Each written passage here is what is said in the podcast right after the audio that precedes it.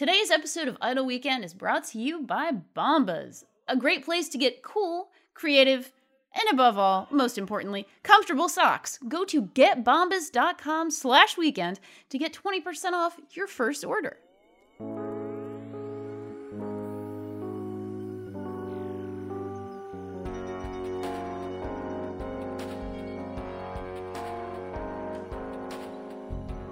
Welcome to Idle Weekend. I'm Danielle Riendeau, and I'm here with my co-host Rob Zacny to wind down another week. This week, it's it's been a it's been a year. It's been a hell of a year. It's been a, a, a stressful and trying time, and I thought it might be nice for us to talk about the games that we use for self-care. Now, self-care, of course, if you've never heard this concept, if you're not in with the twee, you know, the sort of uh, the neo endearment crew on on Twitter and other nice places. Self-care is exactly what it sounds like. It is how you take care of yourself. It's like it's like the things you do to take a breather, to kind of kind of get away from the things that are stressing you out and be by yourself and chill out a little bit and and kind of take care of yourself. So I personally have been playing a lot of the games that were uh, made in the self care jam. It was a little game jam on itch.io, itch.io, you might want to call it. Uh, I played several really cool little things that were sort of uh, based around the concept of self care. Uh, there was a game called This Dungeon is the Coolest by Alexandra. He's uh, on uh, sort of on Twitter at Havoc HQ, I think.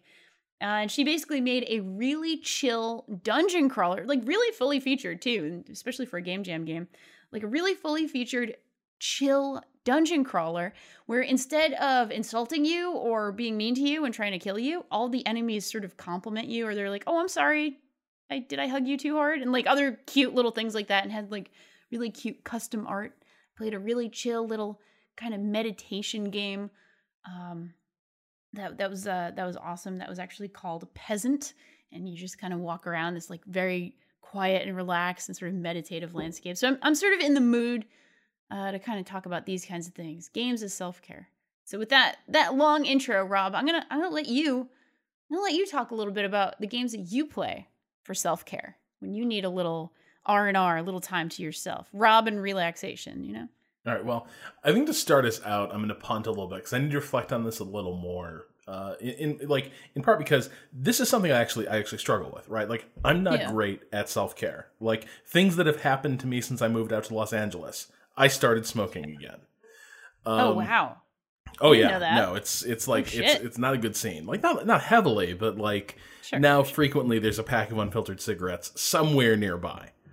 Um, so I mean, like obviously this is an area where where you know needs improvement uh, is sure. is is on the report card, as it were. Uh, but I think something that like historically has worked really really well for me, and we talked about this from time to time, uh, yeah. is just racing games, and in particular yes. when I had my full like my full setup. Uh, when I had the racing wheel and the TrackIR and all that stuff. Yeah. I don't have that stuff out here with me, but when I did, it was like very close to like a VR level experience. And the thing I actually enjoyed doing maybe the most wasn't actually racing. Like good races is really memorable and exciting, and uh, some of my favorite gaming memories are like races. But, um, you know, for me it was actually testing cars and like doing time oh, trials oh, yeah. and stuff. Yeah. And so like being so I guess having so having be, become a little more aware of like mindfulness and the mindfulness movement, I think actually like doing like test test drives and like time trials, um, like really seriously in like a racing sim, actually sort of pushes some of those buttons because like if like so starting to get into like mindfulness a little bit a lot of it seems to be about like paying attention to like small details, pay, like getting really invested in, in in in being present, right, and like attending to things you notice in the moment, yeah. and that can be anything. Uh, it's you know a lot of times it's focusing on a breath, but uh, it can you know can kind of be whatever. It's it's almost about like letting the mind engage with the things that it that it finds and takes interest in without sort of um, like task switching the way it often does and like racing games if you're playing like you know with things like tire wear turned on and like realistic fuel consumption the handling of a car will change as you drive it and you need to be aware of like okay, now the tires are starting to get a little worn down. Like it's not as grippy. I that affects like where I can where I'm going to have to brake. It affects how quickly like how fast I can take this turn. And I had a like I have a lot of great sessions in like games like F1 2013, um, the old like GTR games uh, from yeah. from Simbin. Um, Project Cars was really good for this because it's just such a gorgeous game. Where I would like spend an hour just driving a car around an empty racetrack, and just like eventually I would enter the state where I wasn't really conscious of time passing. Like I was doing everything. My lap times were continuing to fall, but I wasn't really like I'd be completely zoned out. Like I would suddenly snap out of it and I'd realize like I'd driven four laps and each time like I'd gone a little faster, but I was just com- like I was completely like unaware of anything but the task. And so I think that's always been something that has been really good for me. And I think it's one reason why those games um, resonate so much with me is that they kind of force me into some good mental habits without any, any of the baggage attended with self care, right? It, it, it sort of tricks you into like having a lot of like developing a lot of good habits without being like uh, very hippy dippy about the entire thing. Sure. Yeah. Which I think is it's very important if you're a salty New Englander or, you know, if you weren't raised in those circum in, in that like, oh, let's talk about our feelings. Even though I that's a good idea and healthy, but sometimes you have to kind of like present it differently so that your brain doesn't Im- immediately reject. I, I think fuck that. The New know? England thing, it's don't be precious about these things, and I think that's right. the difference, right? Some of these yeah. some of these movements sometimes feel a little bit self-centered in a negative way or just like you're totally. being being a little precious about about about your about yourself about about about your emotions and i think like yeah sort of your your your crustier type uh, needs to needs a slightly different vocabulary. needs needs a less um, less saccharine language to discuss yes. these topics, to discuss yeah. these issues. Because I think any reasonable person, New Englander or not, New Englanders, let's let's just say, as a as a whole, tend to be fairly reasonable people. Uh, you you can say a thing like, "Look, comes down to it, you got to communicate in your relationships. You don't know what's going on in the other person's head. You got you got to talk. You got to talk to each other. That's just how it works. That's how it is. You you can say that you can break things down like that without having to be like, now, what about this feeling? You know, it's it just yeah. sometimes it's presentation. It's just saying like, look, no bullshit. Here's how it is. Here's how it works. This is what's going on. Uh, so right. in, in the same no bullshit fashion, I find uh, for myself self care kinds of games they have to be engaging enough. Exactly what you're talking about with the, you know, sort of like noticing little details and always being engaged enough. Like it's it's relatively chill, you know, it's not like panic inducing. It's not an alien isolation kind of thing where it's like, holy shit, you know, something bad's gonna happen. But yeah, relatively chill atmosphere, but engaging enough. Like there's enough going on that my brain will get distracted from feeling like shit, basically. So I've, you know, we talk about this sometimes. I have pretty bad anxiety. It's actually been awful lately. I've got this like horrible feeling of like just tightness in my chest. I just feel like like a person is standing on my chest and I have for the last like 2 weeks and it sucks a lot and it's not awesome. Uh and you know, I I typically, you know, I have medicine, I have all that shit, but and I exercise every day and I'm very careful to do that. Um but also like it's really the kind of thing where I just need to distract myself. Like I need a good distraction uh, from being too mindful almost, or being too mindful of my body, or being too freaked out by every little thing. Uh, so actually, Pokemon right now is sort of my perfect, perfect, perfect self care game because it's exactly that. Like it's pretty chill. You can you can just go into Pokemon and have a nice time. You can just run around and catch Pokemon and pet your Pokemon. You can you can cuddle with them a little bit. You can feed them Poke Beans, uh, so they're very happy with you and sort of cuddle with them, and that's very nice. But it's also like a a good and engaging JRPG without much grinding, where you know you can kind of you feel like you're progressing. You feel like you can keep kind of going along. You're you're leveling up your little Pokemon, and you're thinking about your you know your sort of dynamic crew. You're thinking about like, oh, I want a water type for this, and I want a you know poison type for this, and I want a ghost type because they're just cool, and I want you know the ideal little team. So there's all these little aspects that you can kind of all these little hooks in there that you can kind of I can put my brain on and be like, all right, brain, I feel like I can't breathe right now. So please be distracted by these colorful, cute critters and by all this math that's kind of happening below the surface you can kind of feel, you can kind of feel it intuitively, like you had the idea of leveling up and sort of going through these battles and sort of making, you know, good matches and smart decisions and so on and so forth. But but like go do that, brain, while I try to breathe and chill out over here. And it is very effective. Like I am doing Pokemon pretty much every night in bed for a little while before it's like actual, you know, lights out time. I try to always do something very chill uh, you know, like I'll either read a book, uh, usually a physical book, because I I prefer not to have screens in bed unless it's you know Pokemon, unless it's like a 3DS game that's pretty chill and pretty much Pokemon or Animal Crossing. I I prefer to be like nah, no iPad even, like more like a book made of paper, so I can like feel it in my hands, um, or or something chill enough to be like a Pokemon game. So that really helps me. So I want to unpack this a little bit though, because what I find interesting here is listening to you talk, I was thinking like, why don't most of my strategy games fit that bill? Sure. Um, they might. but they don't. Not for yeah. me. No. Um, no, and, and I was sort of pondering why that is, and I think so. There's there's a few things like so with with a game like Civ, but but really like a lot of games like a game can be a distraction, but still be a shitty self care game. Like something totally. can be utterly engrossing, but if you if it feels like you're surfacing from it and you are worse than when you started, yeah. um, then that's not really helping. I mean, because because then basically it is sort of the pack of cigarettes. It is the junk food, you know, stuff yep. like that. It's not it's not actually like changing your mental state. It's just distracting you from it while whatever is bubbling away continues to do that.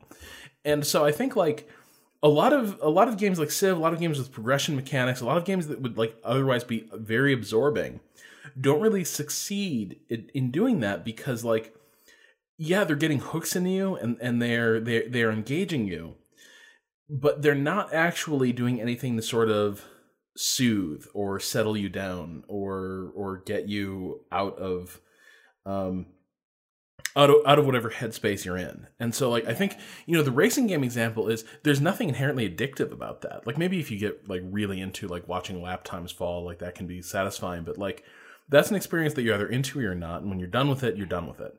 But like it doesn't work, even if it makes a game more effective as a distraction, when a game is like very invested in keeping you playing. You know what I mean? And I find that so that rules out games like Civ, but also also a lot of different types of games. A lot of the games I consider maybe a little more, you know, casual mobile games that that sort of thing, where like they don't really end up working very well as as agents of self care because they're not they're not doing anything to snap you out of it. They're not doing anything to bring you to a different like awareness. Mm-hmm. And I think that is one reason that a lot of like I bounce off a lot of games like that, and I'm kind of curious. Like, first of all, I mean, does that does that make sense to you? Do you sort of agree with that? But also, po- like Pokemon and JRPGs are very grindy. They're very like progression based, and I, I'm curious, like where is the line between like something being positive in that direction like pokemon and something being mm. kind of negative yeah no totally I, and i do agree with that I think Pokemon is less grindy than any other JRPG just because it's kind of um you know, you, you do level up, but it's not that hard. Like there's there's always like, you know, little trainers that you battle and you always kind of see them, but you can always ignore it too. It's not it's not the way a lot of JRPGs are where it's like battle, battle, battle, battle, battle, battle, battle, battle, battle, battle, battle, battle. I mean, in Pokemon you can kind of battle if you feel like it. And otherwise you can, you can kind of just screw around or just try to catch Pokemon, which, you know, yeah involves battling, but like hey, like the game is totally cool and always there for you. And there's there's just no urgency to it. Like you can go towards the goals and, and it supports you in that. But I feel like the tone of the game is so friendly and so not urgent, just sort of in general, that that it really eases off a lot of that stuff, a lot of those sort of like, you gotta keep playing me or you'll die kind of feeling. uh, that I do get from from a lot of other sort of JRPGs. Pokemon's kind of special. Like it's it's a softer, cuddlier. you know, I, I, guess not literally, but you do you do kind of literally cuddle your Pokemon. I mean, with a virtual hand, so whatever. Mm-hmm. Um, kind of game. Like it's it's about nurturing your little animals as much as it's about you know, going out and battling and being awesome. At least the way I play it, it is. And I like to hug my little Pokemon a lot. I like to pet them a lot. I like to treat them like little pets, uh, which is one of the reasons why this one is awesome because in previous games, uh, and I think Alpha Sapphire, you you go to like a little training zone. You could like it was really cute. It was almost like a little boxing ring and like you could hit a little heavy bag and that would train one of their stats and like that was really cute and you could you could definitely pet them and be cute with them but in this one, you, you take care of them whenever they have like a status condition. Like, oh, this one's all wet. You got to dry them off with a little hair dryer. Like, it, the, the the cute little petting thing is much more a part of the game. That's sort of like you're just encouraged to do it more, which is nice and like is making me kind of be like, oh yeah, let me take a minute. I'm gonna pet little Popplio on the head.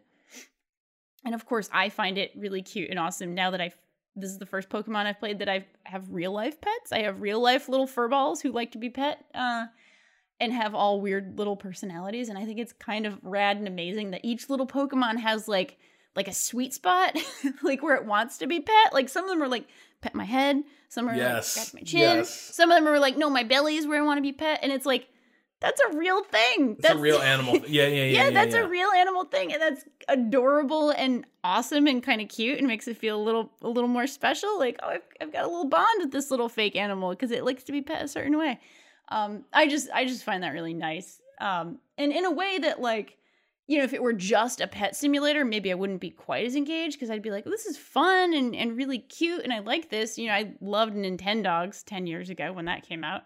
I had a chihuahua. Now I have a real one.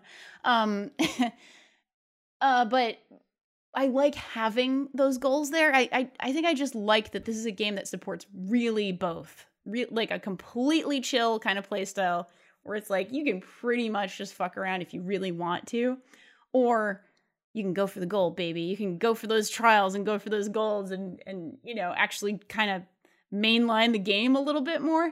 Uh, but it it's completely cool with you doing any mix of those things, and I think that really helps. Uh, along with that tone of just like it's friendly. This this is a game made for kids. It's totally cool if you're an adult who enjoys it. It's just you know it's a very friendly kind of thing to play. Um, I could see myself, you know, feeling fairly chill, playing something like a uh, just like a slower paced puzzle game as well, kind of doing the same thing. There's a game called Small Radios, Big Televisions that I really liked. Came out in maybe October or so, but that was just a really relaxed kind of puzzle game where it's like poke around, you'll figure it out. Just poke around, something like that. I really enjoy because I'm the kind of person who, you know, if you listen to this podcast, I just really like environments. I like exploring environments. That's really fun for me to do.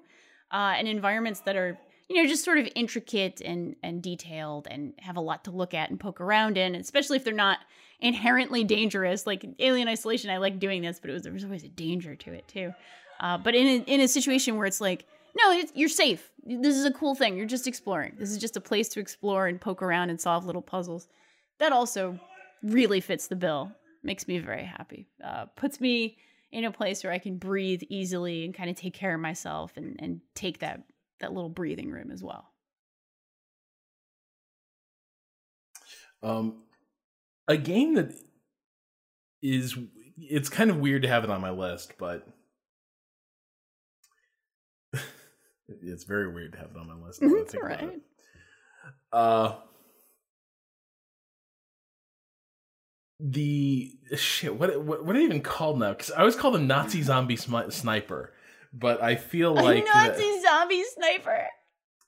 Um uh it's like, oh nazi zombie army. So yeah the the ah. nazi zombie army uh series of the sniper elite series ah uh, i see. is really dumb. Like okay awesome. i'm not even like look not gonna front here but it, it knows it's dumb. Like it knows it is a dumb fucking game. Yeah. Um. But, but it's basically importing a lot of the stealth and sniper mechanics from the Sniper Elite games. So like it's all like super gun porny. It's super violent, like slow motion headshots with like bullets ripping through skulls, all this shit. But the main difference you have to bear in mind with a game like this is that you're a sniper and there's a bunch of goddamn Nazi zombies. And this is a problem because there's like hundreds of zombies and there's you with a bolt action rifle in most cases. Yeah. And a bolt action rifle is super effective at killing zombies if you're always on your mark. But if you miss a few shots, that's like precious lost time. And they just keep coming. Not very fast, they're pretty slow, as a matter of fact. But fast enough to get you into real trouble if you're not making your shots. And the weird thing about this is that it actually becomes a really meditative and restful game in some ways. In the same way, like what I was saying about racing game, racing games sort of forcing you to exhibit some good behaviors, forcing you to get into a better frame of mind and get a little more in tuned with it, like and bring body body and mind a little more in tune, yeah. uh, and quiet your thoughts. Nazi Zombie Army actually forces something similar because it is like the sort of the the rule of this game without making without being super high pressure. It's not like a multiplayer match. It's not like a game. It's not like a stealth game where there's tons of like fast, aggressive AI enemies. You'll be fine if you just stay cool and hmm. remember that like, um, you know, slow is smooth and smooth is fast. Basically, you know what I mean? Yeah.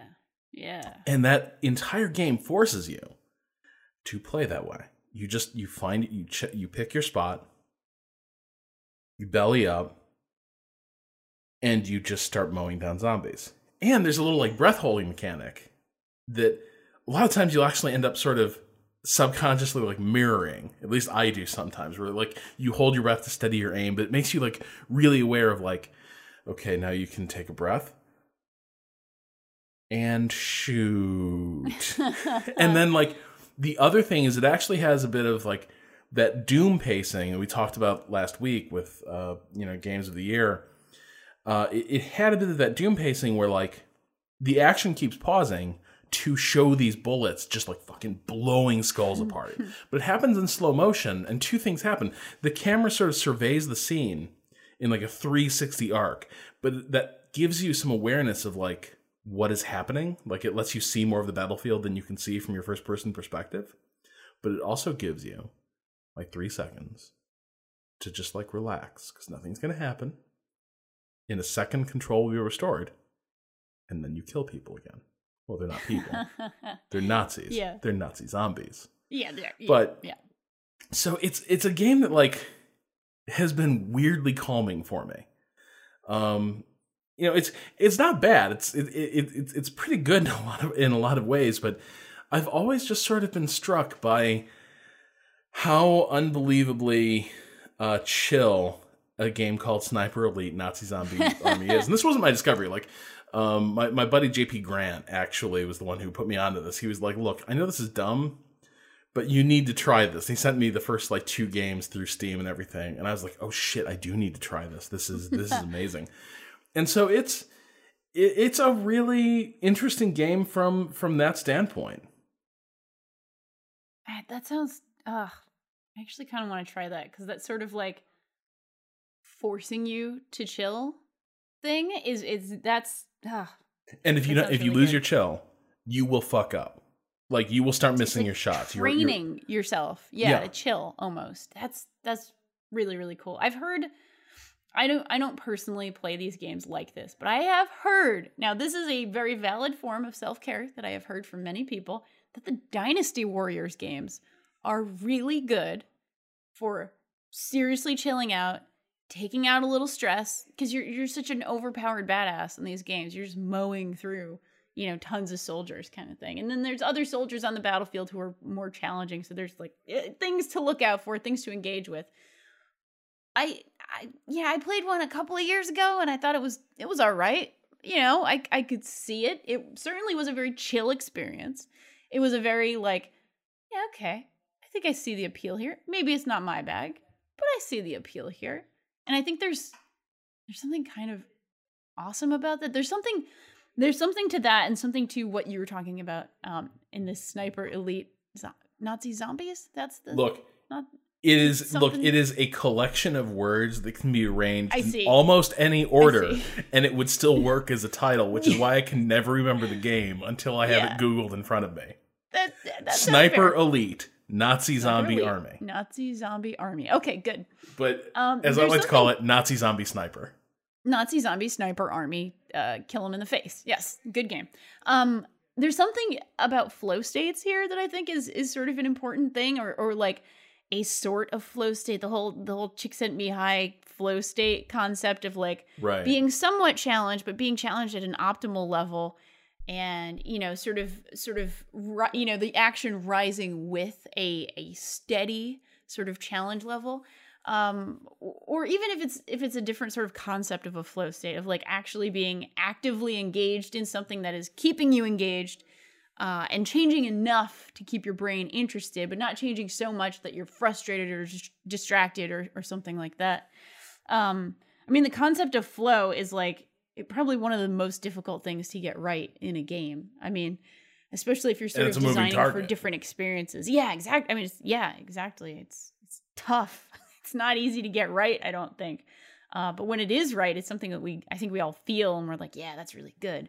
And I think games with particularly really good and really sort of precise hitting that target precisely uh, targets are good uh, self care games, or at least they can be for some people. I know some people probably feel like self-care games are violent and and like a violent outlet of just being like I'm going to crush the shit out of something cuz I'm really stressed out and this helps me to calm down and like get out certain impulses. Well, that's not personally what I do, but I understand that instinct very deeply as somebody who loves boxing and loves to take out all my aggression on a heavy bag. Like I could definitely see like having a digital surrogate for that to be like a really healthy you know release uh, for some folks for sure i mean it, it, definitely sort of depends like what you're self-caring from like what is your yeah. what is the what is the predominant like manifestation of whatever issue you're dealing with i think for me like my picks sort of like it, this is kind of an interesting show for me because it's making me reflect on like what are the things that actually do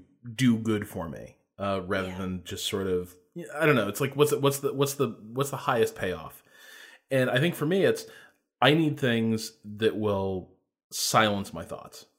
Like for me, the way like anxiety works a little bit um, is that I will start thinking about stuff and then I will start like just going into overdrive where I'm just like starting to um, dwell like on stuff. Yeah. Yeah, I'm starting to obsess. And then like eventually like it'll turn to uh, catastrophizing, right? Where it's like, okay, so for like for basically the, for want of a nail um i'm going to be homeless in six months because i'm going to completely fuck up my life like that's kind of like yep, what i start totally. doing and totally. so for me the things that i'm really looking for isn't necessarily soothing but it's just a way to like turn off the radio right it's like these are games that can actually like just give me the sensation of silence yeah. I sort of um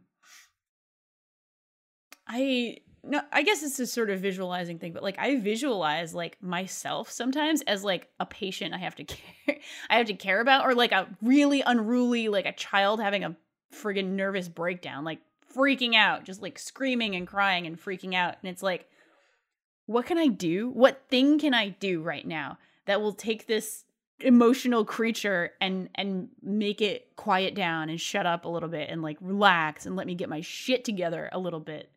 Uh, so I, I think of it in like a similar way as like a yeah i gotta i gotta turn that radio off because that radio is shrieking and is bad and i can't get anything done because it won't shut up. Um my experience of anxiety is also like really really physical. Um and this started happening like a few years ago. It wasn't when I was very young, I've I've always had anxiety. It's a it's a thing. Um, when I was very young, I had a lot more obsessive thoughts than I do now. Now it's like the anxiety skips a lot of the obsessive thinking and it just goes right into a physical manifestation of like either a panic attack or where I might like if I can't nip it in the bud, like I might faint. like I have really extreme panic attacks. or it's just like this feeling of like just like tightness in my chest or something. Mm-hmm. Like a really really sort of physical feeling. And so I know that it's anxiety because I'm very healthy and I get checked out all the time and all this other stuff, but I also know it's anxiety because it's like if I can successfully distract myself from that feeling and dwelling on that feeling, just the physical feeling, it goes away. So I'm like, yeah, okay, it's definitely right. it's definitely anxiety if it goes away when I'm uh, fully distracted or fully, you know, engaged with something that's like healthy and and not just thinking about a bad feeling, basically. So it's like this stuff is actually really important to me. It's very it's very near and dear to my heart, basically. Um, and sometimes I do think that I like chose this life, like to do media and to like be so into games and and movies and forms of entertainment, partially because I, I have always found storytelling uh, just fascinating and I think it's important. And I think anything we engage with in, in culture and, and that has a story or has some sort of narrative value or has some sort of you know, uh, cultural value is important and it says things about who we are and it's important to pay attention to those things and those messages mean something to a larger society. I think that very much so, but I also think that growing up with anxiety, I took a lot of solace in a lot of my entertainment. I took a lot of solace in being obsessed with Star Trek and, you know, being an obsessive N64 player who wanted to play every game to 100% and see everything and, and poke around in every little world and do all of those things. I think these, I think the games have been healing for me and they've been a form of self care ever since I was a kid, you know, and definitely as a teenager when this, uh, when anxiety actually became like a, a, a really big problem for me.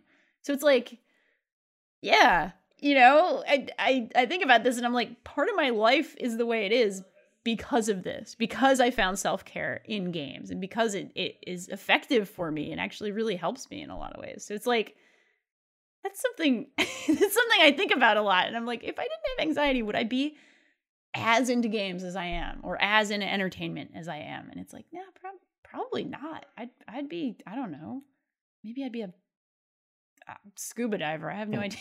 I think else. I'd be more into them. You think so? Yeah, yeah. like because the thing is, for me, they don't really work as escapism as much as they used to. Um, sure, sure. And I think for me that part of part of that like racing thoughts phenomenon is just like a real deep restlessness, and so it's hard to like I think this is one reason that a few times in the show I talked about like how happy I am when I get like that good deep focus gaming in or or any anything that involves sort of deep focus. Yes. Because that also usually means that that there was a lull from the usual like background like static. Um, totally. Um so yeah, I think that's that's definitely um it's definitely interesting how this how this stuff interacts with uh these uh with these issues. Um, yeah, I do. I do think it's funny, like the, the, the games we've chosen, and I'm, I'm I'm wondering, like, could like, I like therapy games are a thing, but I'm wondering if any could like really succeed for us the way like video game ass video games uh, seem to succeed. yeah, I mean, I think they could. I, it just has to be. It has to instill in me both that that level of engagement where I'm not thinking about how I feel and not freaking me out further. like I feel like something like a uh you know, some of the games we talked about last week in our in our sort of game of the year discussions could totally work for that. I feel like I felt this way with Tomb Raider actually. Like I felt really happy playing Tomb Raider and maybe with a couple of occasions where I died a little bit or didn't really have the right approach for something that annoyed me, but otherwise I was like that was in a, a, kind of blissful state, a kind of flow state, like we're talking about. Like I'm shooting the guys. All right, now I'm exploring. Now I'm doing some platforming. Like it was, it was always kind of moving. Uh, and I think the Zelda games actually do this for me in a in a really great way because those games are so good at uh, at that sort of flow state of, of always giving you different activities to engage in. Every you know every dungeon will have areas where maybe you're fighting and areas where you're doing more puzzle solving and areas where you're kind of poking around a little bit more and exploring a little bit more and those are so well balanced uh, that you're always yeah you're always engaged in, in a different way so maybe that's why i like zelda games so much uh, and those are those are pretty video game ass video games i think Yeah, I would I would say yeah. so. Yeah. I, I, think they're almost the definition of of video game ass video games. But yeah, one one kind of the definition for sure. Yeah, yeah. So that that works for me. Are there any games that are like your anti? like absolutely the opposite of, of of putting you in a in a more self care kind of state? Is there, is there something that makes you more existentially like dread, dreading oh, yeah, your no, life? There's totally uh like what games just fucking piss me off. Yeah. Um. XCOM can go fuck itself. Okay. Okay. Uh, but sense. I, I think just like any game. I think this is how do I put this. I think sort of the through line for the games that that have this uh, that have the positive effect is that the challenge is largely internally directed right? Like Nazi zombie army might as well not have enemies. Like the only thing is can you control like yourself, right? Can you yeah. stay cool and collected and you'll be fine. Uh, if you're doing like timed laps in a racing game, um, what you learn really quickly to make that effective, to be good at it, is that you stop trying to set fast laps and you just like just let you just feel it. You just you just feel yeah. your way around the track. Um when a game is like actively fighting you. So like the reason XCOM comes to mind is like a lot of times you're playing XCOM and if you're sort of like trying to Iron Man or anything like that, you will have all those moments where it just feels like the game came along and said like, you know, fuck you. You know, the the yeah. the the the the eighty five percent chance of a hit that like would have saved the whole squad and your like character whiffs and then immediately like, your best soldiers like obliterated. That stuff just like gets under your skin. It's just like it, it it's just it doesn't it's not anxiety inducing.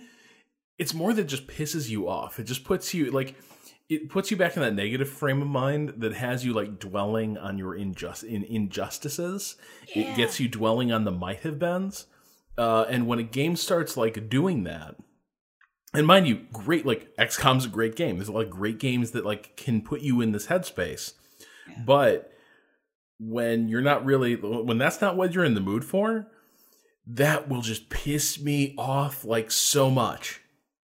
So it's it's something I need it's something I need to watch for, and and I think that's one reason that like in addition to not having a PC for much of the summer, I ended up sort of falling away from a lot of my favorite types of games over the summer just because like I was stressed out and I did not need this shit. Yeah, totally. Yeah, I mean, uh, you know, I'm thinking about this and and also a great game that I really love, but but games that I feel like if they're grading me, you know, we talked about this this sort of anxiety of almost being like graded and and you know, love Dishonored 2. We talked about it was both of our number 2 game of the year last week, but it can it can put me in that place if I'm really obsessing over the sort of hundred percenting uh, aspect or the or the like god damn it one of those guys got killed oh, I have to restart and I and I get frustrated and I get flustered and I start thinking whenever I get re- frustrated enough with a game anytime any game no matter how great it is how well designed it is how much I like it generally like really love it um I start thinking like fuck I have 4000 other things to do why am I doing this? Like I I have grading I have to do. I could be I could be off training jujitsu right now. I could be I could be running. I could be improving my actual lab times in real life. I could be, you know, learning another language. I could be working on my game. I could be working at work and I start freaking out, right? Like I, I start really sort of freaking out about like all the other things. My time is so limited. Why would I be frustrated? Why would I let myself be frustrated by this stupid thing? And then this whole spiral. Um, that was not like the dominant feeling I had playing Dishonored 2, but there were there were a couple of moments when it was like that grading aspect made me feel a little like, oh shit, that wasn't perfect. Fuck, I'm not doing it right, you know, and kind of went into that. But I would say the the ultimate anti uh, self care game is a game that I I can go fuck itself. But we, I mean, we talked about it a lot the early part of the year, mm-hmm. but the mm-hmm. witness oh, yeah, can, was yeah, absolutely um, because it was evoking the same you know, at its best, and and when I liked The Witness, and I obviously played ninety percent of it, um, I liked parts of what I played. I thought parts of it were brilliant. When it was the thing that I liked, it evoked that feeling of learning, of actually feeling like, oh, I'm I'm really learning something. I'm learning a language here. I'm learning sort of a dialect of a language in nine different ways, and you know, sort of the different areas of the game. Um, and that's a really satisfying, positive, good feeling. Like I I learned a thing. I have this little skill, even though it's not maybe applicable elsewhere in life. It, the feeling of learning something is a good feeling. It's a positive feeling. And when I felt like I wasn't getting it or I was just fighting against the game, which I did both of of those feelings were you know, a large part of that game. I was just so fucking angry. I was so pissed off. No matter how much I tried to force myself to be calm and be like, "All right. All right. We'll go back at it. We'll do it again." It just felt like the game was mocking me and hated me.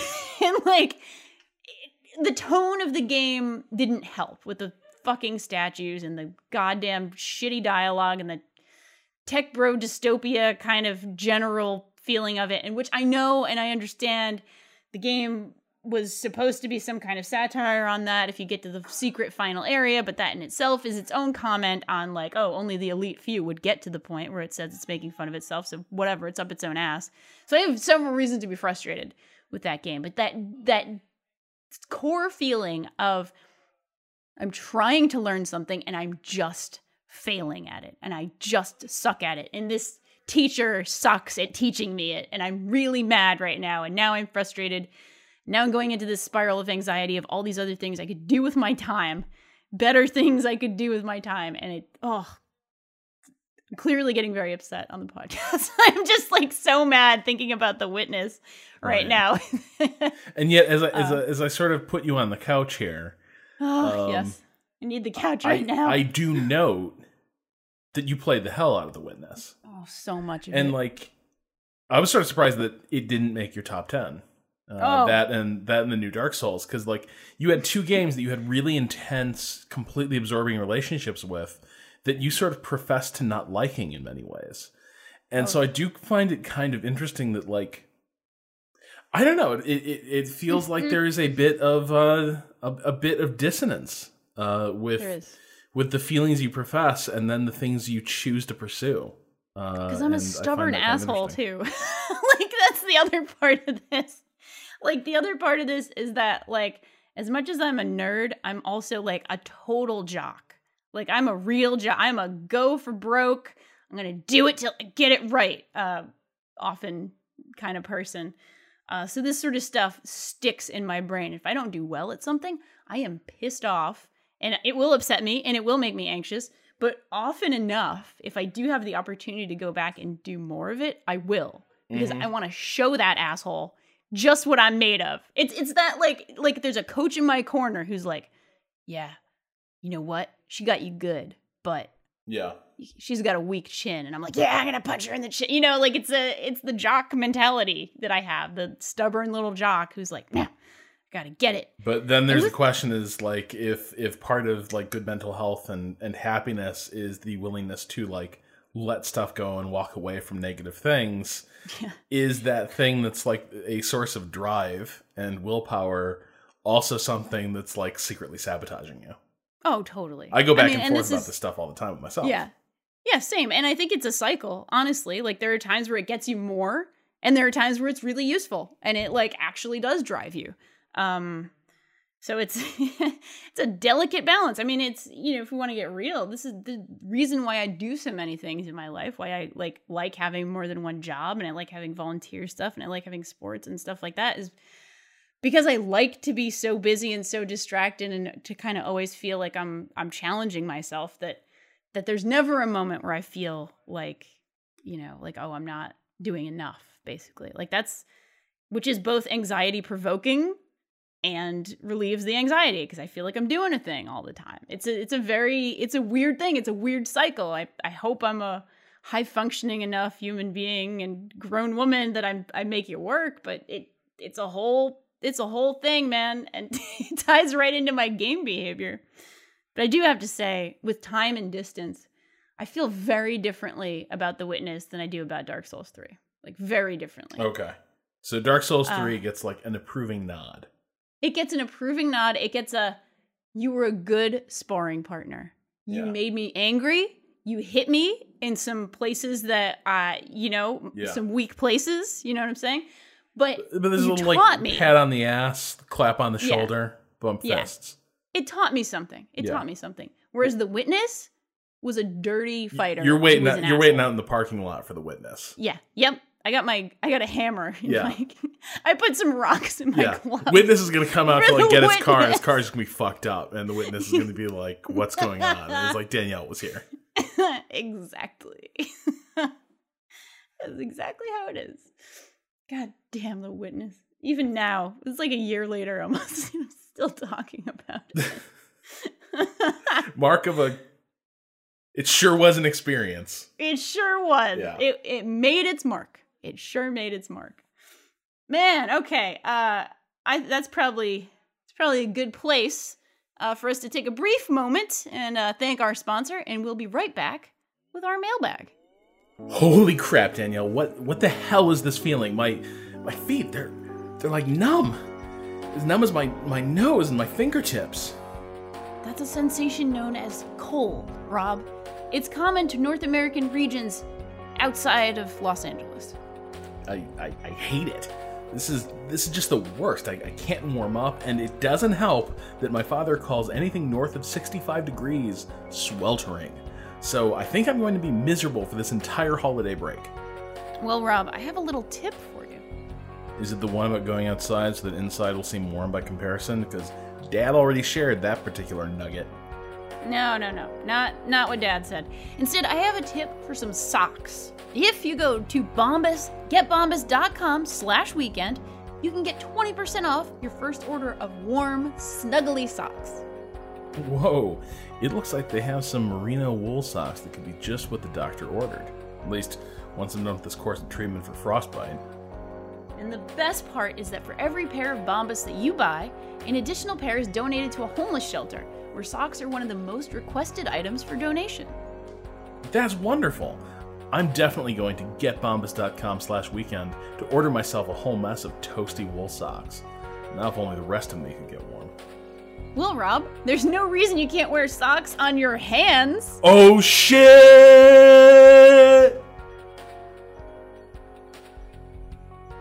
Alrighty, feeling good after that ad. Ready to uh, tackle our mailbag right here. I've got a letter asking to be tackled right here from Paul in Oslo. Paul writes, "Hi R&D. I do agree with your assessment of ratings in Arkham Origins. They make me anxious as well, but in addition to that, they made me really hate the game for another reason. In Arkham Asylum and Arkham City, which I really like, although it's a class below Ar- Asylum, all the interface and feedback of the game was explained in the game world. Even the menus and tapes that you found were played on your ARM, uh, the little ARM computer screen. In Origins, you were explicitly told that you were in a game. The same way I hated the rate the mission feature in Assassin's Creed games after each mission. I find that games I really obsess about completing or fulfilling a challenge are games where there is less information of the progress available, mostly because I have no idea how much there is left to see. So I even think developers are doing themselves a disfavor by adding these stats. Yeah, I get anxious about that too. It's another thing that adds to anxiety is being like, how close am I to being done? How close am I being done? I even will like pause, you know, if I'm like watching an episode of Westworld or something, I'll, I might even pause it and be like, I need to know how much there is left. Um, which I'm mad that I can do that because it it it it is it is something that takes me out of the experience a little bit. Uh, as much as I like having features like this as a as an adult with a busy life, I also am kind of like yeah. Probably be better if I didn't know. it's probably better if I'm just absorbed in something and I don't care about how much information is being blasted on my eyeballs. This is weird. Like it got me thinking about um this is this is totally tangential, but uh so I've been watching Brood War lately. Mm. Uh which is making a kind of comeback uh in, in a way. Okay. Uh, so Brood War is, is, sort of not not hot again, but it's like you got a lot of old StarCraft greats playing Brood War again, which means you can watch Brood War. Point is, Brood War has no spectator functions really whatsoever. It's it's not really built for it. Uh, it's really crude. Um, you know, predates esports. It kind of found modern esports in a lot of ways. So like a lot sure. of the things we take for granted now with spectator modes and observability uh, don't exist in Brood War game's better for it because like the, the main the main reason it's it's better for like esports is that there's suspense. Like in StarCraft 2, you can instantly call up information that tells you the state of play. and immediately you know like this guy's still alive, but like he's a dead man walking. You know what I mean? Like in two minutes, the economy is gonna like he's gonna get buried. Like there's just nothing this guy can do. He's screwed. Uh, which kind of kills the suspense. There's a lot of moments now in StarCraft where like you're watching something you know is a foregone conclusion. War, you you don't really know what's happening. You you can't get that information, so you just kind of have a feel for how the game is going, but you're never really sure. But I kind of think like again, maybe tying into our previous discussion, there's just an overall tendency to there's an overall tendency i think like across society to like provide too many fucking feedback systems you know what i mean like like too much information about things you're trying to do or trying to enjoy like i don't begrudge anyone like their fitbit i had a BodyMedia armband for a while and it did cool up it did call up a lot of really cool data like you know uh, what, what do your sleep cycles actually look like but at the same time like when was i absolutely the healthiest under under that system. It was when the like armband stopped updating and I was just doing stuff that made me feel like truly good. And then I was actually going to the gym a hell of a lot more. And I wasn't like pouring over my calorie burn at night yeah. or my or my resting metabolic rate or my heart rate during during exercise. And so I, I kind of feel like there's in games they definitely sort of break you from your immersion and they they sort of introduce this element of judgment but more than that i think just overall there's this there's this tendency to try to rip us out of the moment and try to like make every experience quantified in some way.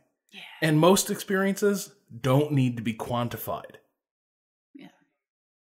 Yeah i i think it's somewhat of a symptom of of everything in our culture feeling like in that fashion. Like, well, the like Taylorism, like efficiency obsession, maybe yes, too. Yes, exactly. Like the the whole, you know, drink Soylent instead of eating food, or or you know, just sort of like cutting every oh, corner oh, to be the most Soylent. efficient human. Like that kind of that mentality that most of us are not that extreme, but th- there are a lot of things. There's a lot of productivity apps. There's a lot of there's a lot of data. There's a lot of obsession around data.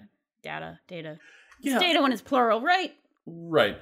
It's like it's almost always data and it's almost always plural. Uh, yeah, okay. But I think like the efficiency thing is a good point too. Because I don't know. It's just uh, like there was a point where I got really into like the Pomodoro system, but that was actually more about like managing your attention, like devoting yourself entirely to a task. But what it turned into I don't know. It just it, there, it always feels like there's a pressure to be more and more efficient. Like we're all turning into how can we be the best, most productive little employees possible, yeah. and it all ends up backfiring. You know what I mean? Yeah. Like, mm-hmm. like efficiency is a is this totally like chimerical goal because as you pursue it, the obsession over efficiency will make you less efficient than you've ever been. And so it's kind of, and a lot of times it takes you away from what works. Like, uh, so I don't know. I'm very suspicious of stuff like this. It, it feels like a lot of these systems are, are kind of insidious and I don't trust them in life or in games. I agree. The Fitbit is the tool of the impressor, is basically what I'm saying. Anyway. I don't I don't disagree with you. Like I hate workout apps. That's a handcuff on your ever. wrist, people. Yeah. Yeah. Get free. I mean, like I you know, I I'm also like I say this from a position of somebody who's played sports their whole life, had coaches their whole life, is like I it's easy for me to design my own workouts. So I'm not I'm not saying don't ever use a thing if you find it useful, but like I personally hate those things. I hate things that quantify a lot of that. Like for me, the numbers I need are, you know, I would like to know my mile times. That's fine. Uh, I would like to know, you know, how much longer I have in a workout. I would like to know how many rounds, but I don't need to know every calorie. I don't need to know every, you know, it's like there's some information that is very helpful and useful, and there's some information that's not. And I feel like these machines do a very, machines, programs, whatever, algorithms, however, whatever context you're talking about, uh, do a very, very poor job of parsing that information and presenting to you what is actually very helpful and very useful. Yeah, I think they they kind of make us like so seeing this information from time to time is useful, right? Like it's useful to know roughly like what your usual workout is doing for you, both on a sure. caloric basis and on term in terms of like you know what your heart rate is doing during that Absolutely. time. Like it's roughly, it's good to have an idea about that stuff. That's cool. Yeah. But the problem is, I think a lot of us are wired to then like consume this data right? As right. if it's as if like that's the feedback. Like don't suddenly don't trust how you feel. Don't trust like how like the the, the way the, the experience of working out or or the way a good day of work feels. Don't trust those sensations anymore. Trust the data. But the yeah. data is just they're just data points. It's this it's this yeah. like blizzard of, of data. But it's not information. It's not helpful. It's not like actually telling you anything. And i think the third cup of coffee i had while we're talking uh, on this double recording this double header recording has finally hit uh, totally. I'm, I'm, getting really agitated about this. Good. Um, no it's important. Yeah. but yeah so like i just I like I don't think there's sort of I don't think there's really like inherent evil in a lot of these things, but I think unfortunately a lot of us are wired either by nature or by like the society we've all grown up in to develop really unhelpful relationships with like personal feedback. That's I agree. My two cents. Anyway. I agree. Speaking of feedback. Yeah. The next email comes from John. Hi, DNR. On the December 3rd pot episode, you discussed the desire to replay Dishonored 2 to try out a more violent playthrough that might suit the main character better than a non lethal approach. This reminded me of some of my failed attempts to see games from a different perspective by replaying and changing my playstyle or decisions. Telltale's Walking Dead, particularly the first season, is one of my favorite games ever. Upon completing it, I was excited by the idea of starting over and making different decisions to try and get more out of the story. But once I started, I found it nearly impossible to make any new decisions. Turns out, I felt incredibly weird and dirty making choices that either went against how I felt, if I was using the game character as an avatar for myself, or went against how I felt the character would actually behave. In the case of Dishonored 2, it sounds like replaying with a dark, violent streak might serve the character better, but can you think of any instances where you had trouble playing a game character in a way that betrays your instincts or feelings? Oh god, all the time. Yup. All the time. Like, see also Rob's repeated attempts to try to do Paragon anything in Mass Effect. yeah, it's just when you're role playing, you either have like a specific character in mind or it's you. And it's your gut feeling and like at least ideally, and at least that's how I play. And I can't go against my gut. That feels terrible. It feels like the worst thing. I mean, it's just the good thing about this particular problem, which I think is real, is that I I so rarely have time to replay anything these days that, yeah. that it doesn't really come up, but it is something that's come up in the past for sure. Um, I played through when I played Mass Effect games. I played through two, loved it so much. I immediately started one and then played two again and I couldn't do a damn thing different other than I was just excited because now I could romance Liara, and that's what I wanted to do the whole time anyway. So that's what I did. But like moral decisions, no way, man. I gotta. I'm. I'm a. I'm a good girl. And, and also, Paragon. it sort of makes it feel less real in some ways. Like it, it, drives home the gaminess in some ways. So like when I started doing like a kill all the little sisters playthrough Bioshock One, oh. I discovered that didn't change the game all that much. But two, there was this voice in my head that was like, "This isn't real. This is a fucking video game. You would yeah. never do this. This isn't the real Bioshock." And I was like, "Yeah, you're right. This is this is kind of bullshit. This is this is fake ass Bioshock. If I'm gonna replay this game, I'm just gonna do exactly what I did before."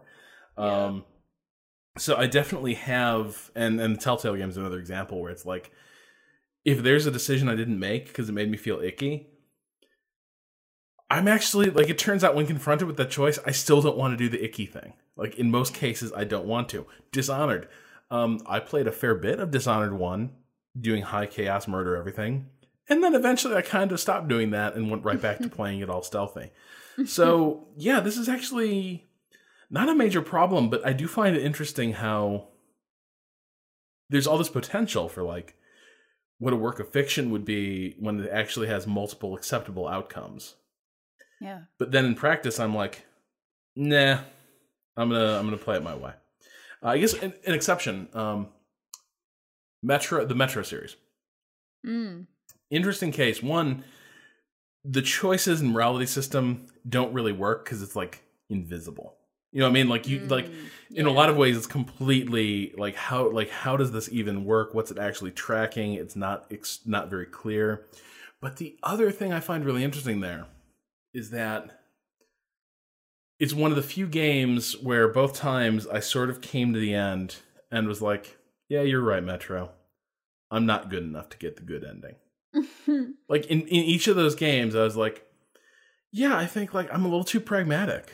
Like I hoard my ammo, I scour all the environments for everything I can possibly loot because I'm always like preparing for the next like terrifying and brutal encounter. So I'm always like really skittish about that stuff.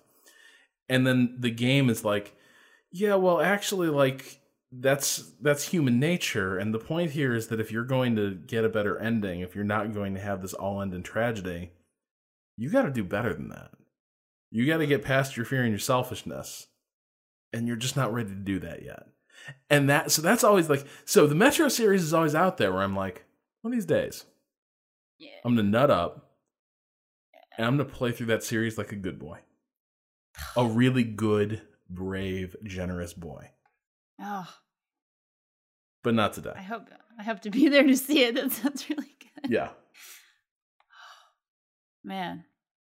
Uh speaking of good boys, I don't know. I don't know if, if Fred is a good boy. Um, at all. I really have no idea. Fred Fred could be not a boy, could be a lady, could be a, any any kind of human being. But Fred writes, "Hey DNR, I hope all is well. Finally managed to get around to playing a game you might be aware of called The Witcher 3. Whoa, what? That's pretty... crazy. Yeah, I know. What's this? What is this? Witch, Witching 3? Witching Hour the third?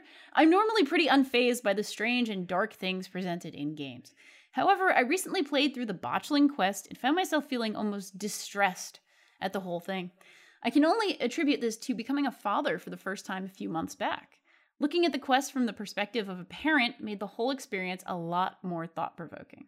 In light of this, have you guys ever thought you had a different perspective or greater relation to a moment in a game due to your life experiences? Keep up the good pods. Good Christmas and New Year. Thank you, Fred.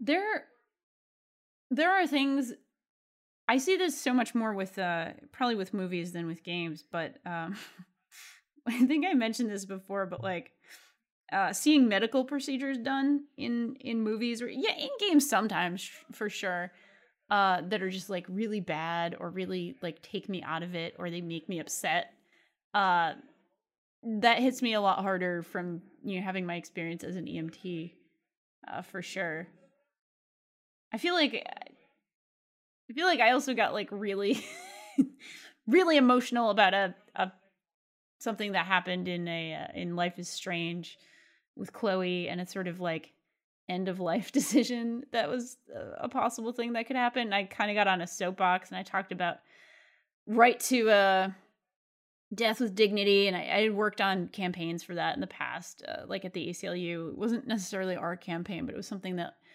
uh you know it was like adjacent it was like work that was adjacent to some of the work that we were doing and somebody i worked with was like a campaign manager on on a campaign to uh to bring uh, Death with Dignity to Massachusetts actually a few years ago. And it was like, I got really mad and really upset and really like very like, oh, blah, blah, blah, blah, blah, kind of about, uh, about that topic. So there's, there's like myriad things. I mean, there are very few things in life that I don't have a strong opinion on. So I guess I'll let you answer this one too, Rob. Yeah. Uh, let's see, like in terms of video games, I think video games like for the same reason that like I usually take the same path through a lot of games, like in terms of like the type of morality or situations I generally find myself like in confronting in games, I've kind of always like been who I am, I think. Uh, I'm not so uh, like I'm, I'm I'm actually struggling to think of of things like where my relationship has has changed too much. Like I think from time to time, historical awareness makes certain things a little more complicated uh, for me. Like becoming a little more like a good example would be a little while, a couple years ago, we did a show on Three Moves Ahead that was about Um, kind of the glamorization of the Nazis in a way. There, there was more to it mm-hmm. than that, but I just, I just, I, I just read a really good book. Um, yeah, I can't remember the title of it now. I'll have to I have to look it up. But basically, the the book was about how after World War II, oh, it was called the I think the myth of the Eastern Front, and it was basically how there's this collective notion of of what the Eastern Front was like in World War II. Uh, it's all very enemy at the gates, right? Uh, the Soviet regime is totally brutal, uh, dehumanizing soldiers, just being herded in into battle like sheep. Um, and you have like the uh, the the the German soldiers, elite, professional, against overwhelming odds, uh, scoring victory after victory, and the entire time they know the the war effort is doomed, and uh, you know that that Hitler sent them to the ends of the earth uh, to to die, and that's actually not really that true. You know what I mean? Like that picture is kind of bullshit and I think, like reading this book, it was like it, the, the argument the book makes was it starts with a very conscious effort by the German generals after World War II to recast their experiences, to basically retell their version of events on the Eastern Front that makes them somehow heroic. Um, when nothing about the German army's conduct on the Eastern Front uh, is is really deserving of anything other like beyond like some professional admiration as like you know tacticians and, and operational uh, commanders, but like absolutely up to their eyeballs in war crimes. Yeah. Uh, from top to fin- from top to from top to bottom, uh, tending to overstate uh, the degree to which the German High Command was cognizant of how screwed they were. Hmm. Uh, there was like the you know it's one of those it was one of the situations where there were an awful lot of commanders willing to go go along pretty far, uh, who then sort of discovered that Hitler was a bad commander pretty late in the day. Uh, but anyway, so the point of this book was that from that from that seed spawns an entire like movement of sort of like instant historical revisionism that the U.S. badly wanted because it had to cast the Soviets as as uh, you know the evil en- enemy of the Cold War. Yeah. yeah. And so that sort of ended up changing my feelings about a lot of a lot of wargaming, uh, which which tends to celebrate the Wehrmacht uh, in some weird ways. Um, that tends to sort of valorize, uh, you know, the the German soldier and dehumanize uh, dehumanize all of them to an extent, like mostly the Russians, but also to an extent like you know, the Americans are presented almost as like uh, inferior troops with just loads of equipment and not up to the standard of the Germans. Something similar happens with a lot of Civil War gaming, because uh, there you're sort of explicitly tapping into um, a lot of Civil War enthusiasm is also touched by revisionism uh, and lost cause myth. Uh, and even this game I started playing recently, um, Ultimate General Civil War, uh, which we talked about a few weeks ago. Yeah. Um, it starts out you choose at the start of each like battle or campaign, you can choose sides, and the Union is like, you know, for the for the sake of the Union and to free the slaves, you've decided to join the Union and and fight for, uh, fight fight for the cause. And for the Southern side, it's for the sake of states' rights and your beloved home, you have decided to take up arms against the Union. Hmm. which was definitely part of it. Yeah. But when the motivating factor was the possibility of like, you know, emancipation, then every time you frame it that way, you're kind of denying you're kind of denying the truth of the matter. So I guess those are that's all a very long-winded way of saying like there are certain things that I used to enjoy a lot more thoughtlessly. I've since gained a lot more context and understanding and my feelings have become vastly more complicated to the point where sometimes I wonder if playing games like this makes me a little bit complicit in a movement of historical revisionism. Yeah. So there's that. Um, it ain't easy. Leave it there for for letters this week. Yeah, that's a that's a good place. I think that's a good and thoughtful place. I will I will only just say very briefly on this subject, uh, just thinking in terms of sort of something very very personally touching as well. Uh, you know, the cliche, something like Gone Home really hit me. You're just being a queer woman and sort of seeing something that was like pretty close to my experience. You know, if you had added about five years to uh to uh the timeline. Um so yeah, I those experiences are also really awesome and kind of special. And when something actually hits you right there, it's I don't know, it's great. It, it's it's kind of amazing, especially when in a game when you're actually sort of being the active agent pushing things forward. And on that note, I think it's time for us to talk about our weekend projects. Rob, you want to go first? You want to tell me what you're? Uh, what I you're would like you to go first. I need to. You want me to go first? Okay.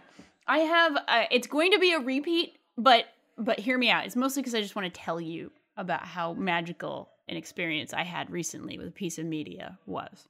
So we've talked a little bit about Yuri on Ice on this show. Uh, it's a an incredibly gay ice skating anime. Um, pretty explicitly gay, although from what I understand, as a non-anime expert, and I'm sure we'll have Amanda on another time to uh, to discuss uh, the ins and outs of this. ins and outs, sorry. Um, you can't really. Apparently, you can't. Uh, there are certain things you cannot show on on Japanese TV. Uh, like Yuri and Victor, it, it seems like they it, it's not always very explicit what their relationship is, although it it's it's very very clear. You know, there's a point where they give each other rings and put rings on each other's fingers. It's very it's extremely like they they want to say this. They these these men are gay. They are gay and they love each other. And that's beautiful and wonderful and it's a very sort of generally I think very positive show and a very like extremely you know, it's well done. I think it's well done. Um I watched the finale last night. I went to a viewing party. Um and this is going to be if you ever want to watch anime, Rob, I think this is the way you should do it. You should you should do it with a bunch of people who are as passionate about Yuri on Ice as as my my friends are, as this group of friends, which includes friends of yours and mine and the show. Amanda and Joel were there. Um, they were more passionate about this show than like a Boston sports like championship night. Like I was there when the Celtics won, I was in a bar uh, on Lansdowne Street. Like I was there. I heard the shouts, I heard the screams, I saw the tears. This like like pound for pound because there were fewer people in this apartment, but like pound for pound was as much passion as I saw in like a Boston sports championship. And that is like a beautiful thing it is just a truly beautiful thing when people kind of come together and they love something this much and they have like this much shared passion for something and like people were like high-fiving they were screaming they were crying like over every like gesture of the show. You know like when when when like a big line would come up everyone would be like oh my god! You know it was like a really intense moment like a really beautiful thing. And i was like this is it rob. This is anime. Anime equals the passion of Boston sports. And that's how you watch it. That's how you get into it. That's how you figure it out. It's about fandom and it's about like connecting to these characters and like connecting to this narrative and making this narrative so exciting to you in your personal life, even though you have no control over it. The same way you have no control over sports. You have you have no control over unless you are an athlete or a coach or you have some actual involvement in the playing of the sport you have no say, you have no control. There's nothing you can do that's going to make your team win. But like you're there with other people who love the thing that you love, who all equally have no control, and you share in that joy or sadness when things either go well or don't go well. And I just like had this revelation and I was like I need I need to share this. Yuri on Ice brought us all together. That is that is beautiful. Yeah. Little cult like. Yeah, oh, for sure. Yeah. But I mean, aren't we all weird humans who do things in groups and we're weird? Well, yeah, and like Boston sports is a cult, so it is. It's religion, yeah, for sure. Um, yeah, I think for me, weekend endorsement. Uh, so I am finishing up uh Ian Toll's Six Frigates. Ooh. Um, which is taking me a little while to get through, just because I've been distracted with some some other books in the meantime. But uh, it's it's an interesting it's an interesting look at the early days of the Republic through the lens of the U.S. Navy. Mm, interesting. Um, and a big part of it is, I think what what the, what the book does a good job of unpacking is just how unprofessionalized and haphazard everything was about the hmm. early republic and in like it, it's just it, it's very funny like give me some dates as a very not historically uh, so ultimately the book is about the war of 1812 but also okay, like perfect. the barbary pirates so it's the it's predominantly about the adams jefferson and uh and madison administrations but it's it's just funny because like a lot of this book is just like us amateur hour uh like yeah the whole campaign to suppress the Barbary states uh, involves multiple U.S. captains being sent out there, out to the Mediterranean, uh, with basically a pretty just they're kind of just told like, yeah, do what you can, deal with this, like shut it down by any means necessary. But they don't really have the means. Is the issue? They've got a few frigates, but that's not something you can really like launch an invasion from. So plus a bunch of the captains like all hate each other and are rivals. so you got this like really dysfunctional like it's like the US Navy at this time is like a really small gossipy town and then the people of that town are sent across the world to go wage a war but they bring all their jealousies and rivalries with them and so they all like they get over there they're out of they're they're basically like nobody's controlling this anymore because like you can't they're they're too far away. Like they can't be the, the communications are too bad. So they all just start going off in their own directions. Like like some of the Americans basically like decide to become like the de facto rulers of uh like part of Sicily. Uh, wow. Uh, just because like they've got money and the Sicilians have like stores and equipment, so what the hell? We'll just like basically run this and we'll stage our entire war out, out of this area. Um, you know, like another like a, another uh, captain basically like shows up and gets the idea like what if i just launched a coup to depose uh like like the the bey of tripoli basically. That's that's his big idea. So like yeah what the hell? You got a, you got a ship captain who basically goes off there and decides like i think i'm gonna bankroll a uh, a rebel army uh, in north africa. Wow. that seems cool. And so you know you got stuff like that happening. Uh, then when the War of 1812 shows up, you've got like basically a few like a few British commanders who are trying to wrestle with the size of America yet again. Like it, there's almost this like hilarious mismatch of like London's understanding of the size of America and their hmm. expectations. like they basically send the the admiral based out of Halifax like they're sending about like 80 or 90 warships. And they're like, that should cover it, right? And he's like, I don't think you guys get how much coastline there is in America. And meanwhile, like the the guys back in London are like, why do these American ships keep slipping out? Why do they keep raiding our commerce? And they start just like kind of raging out because for some reason America just seems really difficult to blockade. It seems really difficult to invade. And so you like the yeah. entire era, just this entire book is this sort of like comedy of errors, but at the same time, it's also a really interesting look at how even from the start there's this weird fraternity between the U.S. and the U.S. and England, uh, even at a time when they're in war. Uh, so you've got, you know, you've got American and English ship captains giving each other complete rundowns of what their orders are, what their missions are, Wow. Uh, their strength, uh, what type of ammunition and how many like guns their ships carry, also that they can give each other fair fights. Wow. Uh, it's such a weird. It is. It is such a singular moment uh, to to look at that. It's it's it's quite a bit of fun to read about. That is yeah, that is really fascinating. I have a I have a weird fascination with uh, naval history uh, and maritime history for some reason. I think it's because my dad took me to a lot of uh, like naval museums and and like whaling museums when I was a really Rhode Island's child. good for that. Yeah, it really is. It really, really is. I remember. Um, I think it was down in Newport where the they've got a lot of old warships that are sort of, sort of scheduled for demo. Yep. Yep. And um, you can um, half of them are like museums. You can actually go into like check them out a little bit. Uh, like the Nautilus is a uh, is a submarine. Uh, for you know, it's the first nuke sub, right?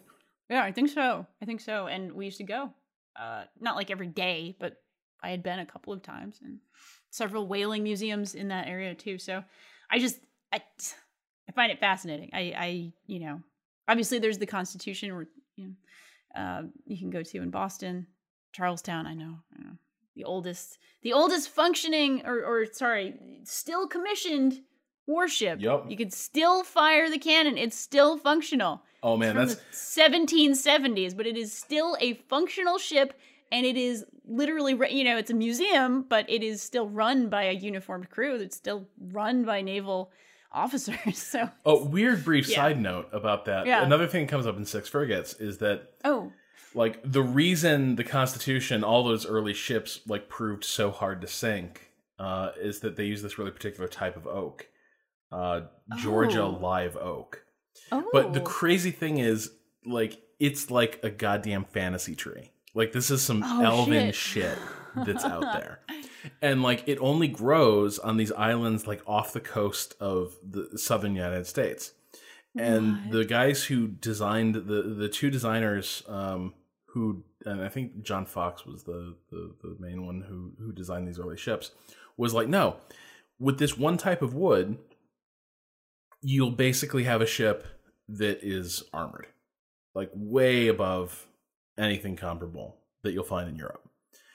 And so he sends these expeditions to find examples of these trees, which aren't super common, right. and like cut down enough live oak timber to build this fleet of frigates. And so they send them out there, and like these islands are totally pestilential. Like bugs, diseases, like swamp oh, fever, malaria. It's all bad news. But they get there and they get these expeditions like wading into the jungle to find these examples of these trees. And then there's one problem that nobody considered, which is that him. a tree like that's going to be really fucking hard to cut down. Yeah, that too. so, yeah, problem number one. So yeah. it's like, yeah, it's like it's a tree that's like almost impervious to cannon shot. And they're like, okay, well, how do we cut these down? And the answer is they don't have dynamite yet. Effort. Yeah, yeah, exactly. So it just turns into this nightmare of like once you find the tree, wow. then it turns into this like just nightmare trying to actually bring the thing down, oh and then like cut it into timber. So it was just this weird side note of like, and it actually worked. Like this is why like you had British shots literally bouncing off uh, the Constitution and its, and its sister ships is because the like live oak is apparently insanely strong. Wow. But yeah, getting it proved to be like this like grail quest for these navy procurers. Wow. Okay, that's really really cool. I really I'm going to tell my dad that and he's going to be so impressed. Like I'm going to make my dad's day with this. Uh you're here first, friends. Idle idle weekend. Dads will be impressed. I like that. Good deal. Yeah. That's that's my goal with every show. Hell yeah. I mean, mine too, to be honest with you. I'm dadlier than thou. I mean, I'm daddest. Ah. On that very happy note, and I meant that genuinely, I'm very happy about that. On that happy note, I think it's time for us to head out and enjoy our weekends. This episode of Idle Weekend was produced by yours truly and is hosted on the Idle Thumbs Network. You can learn more about Idle Weekend at idleweekend.net and send us questions for our weekend correspondence at questions at idleweekend.net. To keep up with the latest from us, follow us on Twitter at Idle Weekend. I think everybody go ahead if, if your if your father is is around and uh, you have a good relationship with with him. Uh, go ahead and tell him. Listen to Idle Weekend. This is a great even, show for dad. Even if you don't yeah. have a good relationship, like maybe Idle yeah. Weekend is the thing that can heal that rift bridge that gap. Hey, Dad. you know, maybe it's a grail quest. It's, you know, finding a good relationship with your dad is like finding, you know, this Georgia live oak, but it's worth it. It's worth it, my friends. Or if not your dad, maybe your dad's not around. Maybe, maybe you don't have a dad. That's okay. Your mom, your sister, your aunt, your pets, your friends, anybody who you think might enjoy a good idle weekend, please go ahead and tell them about us. It means the world to us when you spread the word of us and uh, if you could take a moment to also rate us on iTunes, that also helps us out so, so much, and we really appreciate it. So for Rob Zacny, this is Danielle Riendeau, wishing you the finest of idle weekends.